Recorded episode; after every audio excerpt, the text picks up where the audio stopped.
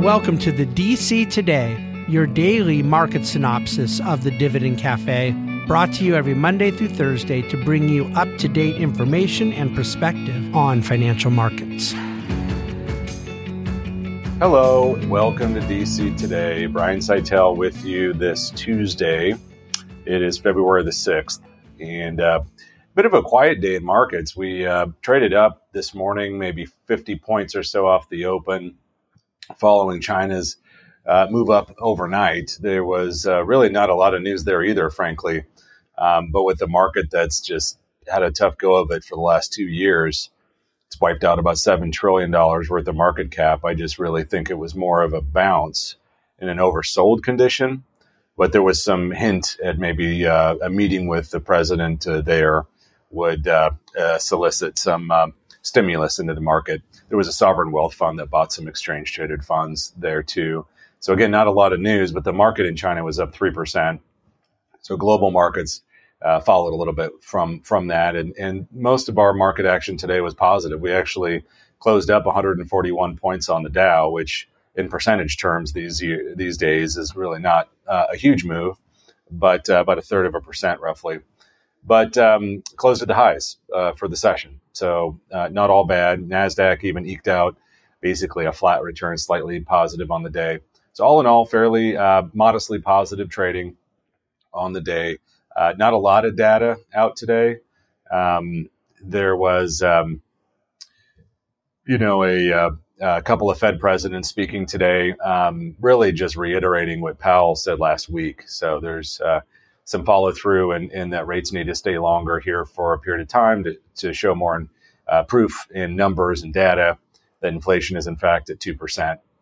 Um, one of the things I noted was, you know, with the slowdown in China, economically speaking, and market related, there has been less um, yuan, less uh, uh, local currency to be recycled back into U.S. Treasuries and U.S. dollars, and so that percentage of ownership continues to, to decline in China. Um, and it's it's notable just because there's there's a good amount of supply coming this year. I say a good amount because there's about ten trillion dollars coming to the market in 2024 of new Treasury issuance.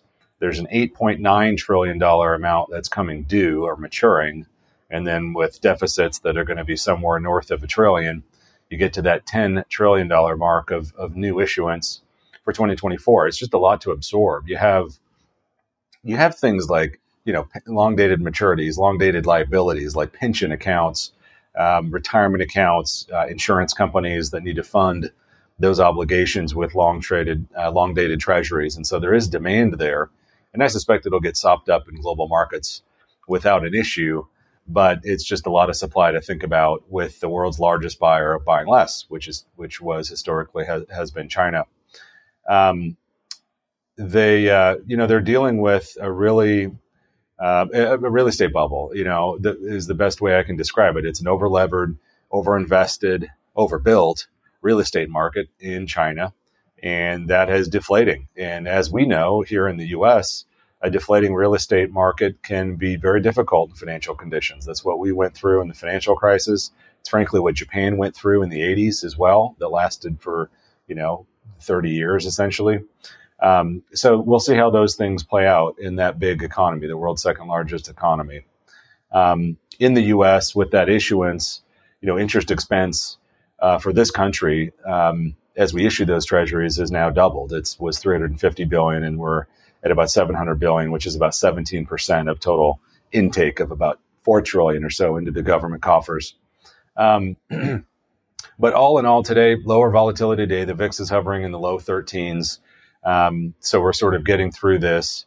Um, the um, the new section today I thought was uh, was nice that David put in there. It was what's on David's mind, and he'll just write something that pops in or that he's thinking about or something that he's dealing with or, or working on for the day um, to be included in these write ups for the day. So it's it's instead of just being uh, one or the other, it's an and for as far as both of us reporting on these uh, daily market moves. But he talked a little bit about Facebook's dividend announcement and how that doesn't necessarily put it on the radar of our dividend growth portfolio. Um, it's nice to see them doing that uh, because there's an, an, amount of cash that they have where they can do that. They can return some of that to capital to shareholders. but it really is just a 0.4% yield at this point. And it's not really just that, uh, although that in and of itself being about a third of what the S&P is would be enough to stay off of our screens. But it's more internal management um, commitment to to an ethos of growing a, a, cash flow stream to shareholders. It just doesn't really exist yet. I still think it's a positive, and, and David wrote this as well for the overall sector in technology to be returning some uh, capital, in, not just in the form of share buybacks, but in the, in the, form of dividends. So we'll see if that's a trend that continues. And overall, I suspect it's a positive thing, but but it isn't something that we have uh, uh, geared to go into the into our portfolio anytime soon.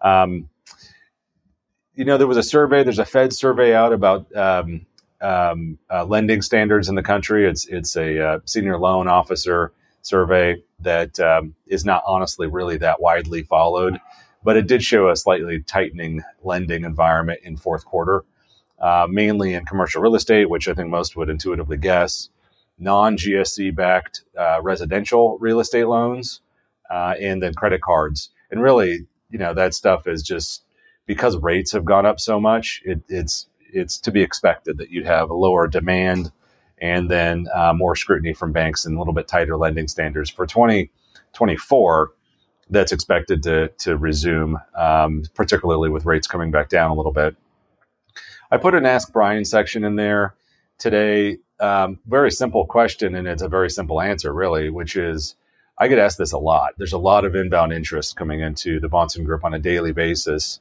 of, of folks out there hearing about us and wanting to be clients. And it's just a common question, you know, tell me about a, a typical portfolio. And I can talk about qualitative things of how we manage money and, and those sort, sort of things. But when you just, when there's a simple question about, uh, that I got you know, about asset allocation, there just isn't a predetermined and a preset answer to that. We design each allocation specific to each client. So you just get a wide range of variability. Some clients that have 100% in stocks, some have, you know, uh, close to 100% in alternative type of investments based on other things they have going on in, in their in their life and, and other holdings, frankly. Um, so all, all that to say, um, a little little answer Q and A session there on something that's that's asked all the time. Tomorrow I'll be with you back on DC today, as I will on Wednesday also. That'll be sort of or Thursday, forgive me, uh, as well, and that'll be sort of our, our normal cadence that we'll get into with these things, and I'm excited about it. So, uh, I, with that, I appreciate you listening. I appreciate your reading, as I always do. I encourage you to reach out with your questions and have a wonderful night. Thank you.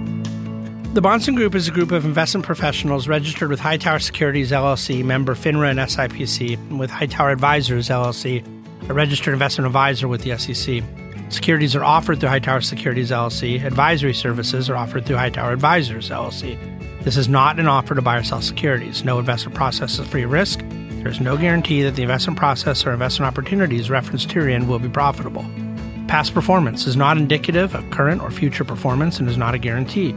The investment opportunities referenced herein may not be suitable for all investors. All data and information referenced herein are from sources believed to be reliable. Any opinions, news, research, analyses, prices, or other information contained in this research is provided as general market commentary and does not constitute investment advice.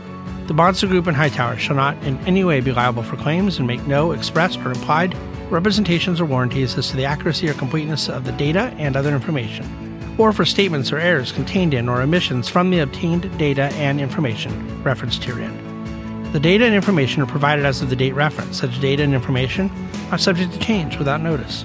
This document was created for informational purposes only. The opinions expressed are solely those of the Bahnsen Group and do not represent those of Hightower Advisors LLC or any of its affiliates. Hightower Advisors do not provide tax or legal advice. This material was not intended or written to be used or presented to any entity as tax advice or tax information. Tax laws vary based on the client's individual circumstances and can change at any time without notice.